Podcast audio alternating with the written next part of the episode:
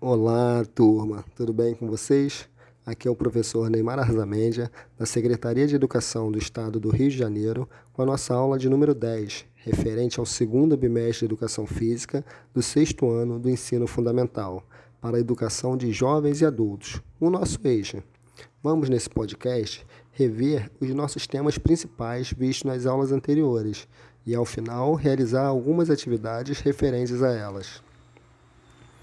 Nas últimas aulas, você aprendeu a conceituar o ócio, trabalho e lazer, identificando suas características, suas contribuições sociais e suas contradições. Aprendeu também a reconhecer diferentes práticas corporais com possibilidades de lazer. E, além disso, a de vivenciar, de acordo com as suas possibilidades e escolhas, uma modalidade de jogo ou ginástica. A educação física tem como papel principal fazer você se movimentar de forma consciente e segura, através das diversas modalidades esportivas e através da prática regular de exercício físico, o que, consequentemente, irá amadurecer a sua parte física e intelectual, ou seja, um verdadeiro e completo desenvolvimento mental, social e motor, sempre na busca de uma melhora da sua qualidade de vida. Lembre-se, independente da modalidade esportiva, é importantíssimo nos dias de hoje, principalmente em períodos de pandemia, se realizar alguma atividade física regular. E os esportes são uma excelente opção de descontração para isso. Contudo, não basta somente praticar, temos também que entender todos os conceitos que os envolvem, isso sem falar nos perigos que as drogas podem nos proporcionar, seja para praticantes ou não praticantes de esporte. Então, arregace as mangas e comece a se movimentar, buscando sempre uma melhora na sua qualidade de vida. Vamos agora ver as atividades que tem no final da nossa orientação de estudo para ver como fazê-la e entender um pouquinho melhor. Na questão número 1, um, é somente para você definir o que é ócio. Simples assim. Já na questão número 2, é para você definir o que é ócio criativo.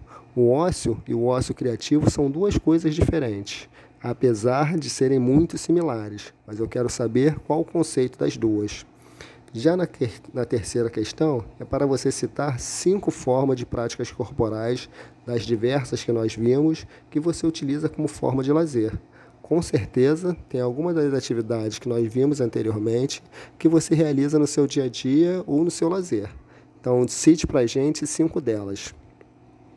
Já na questão 4, eu quero saber como os jogos podem ajudar a desenvolver o funcionamento do nosso organismo, seja de forma física ou mental. Então, nós temos duas possibilidades aí para trabalhar em relação aos jogos, de como eles agem e podem desenvolver o nosso organismo. São diversas as opções, então cite alguma delas. Já na questão 5, eu quero saber quais são os seis tipos de jogos. Lá na nossa orientação de estudo, nós temos algumas classificações dos jogos eu quero saber quais são elas. Na questão 6, simplesmente é para você dizer o que, que é a ginástica, só para conceituar. Na última questão, que é a questão número 7, eu quero saber que dentre todo o conteúdo, conteúdo visto nessa orientação de estudo, qual foi o que mais te despertou o maior nível de interesse? Qual delas você mais gostou? Qual foi o assunto que mais você se interessou? justifica para a gente e finalize.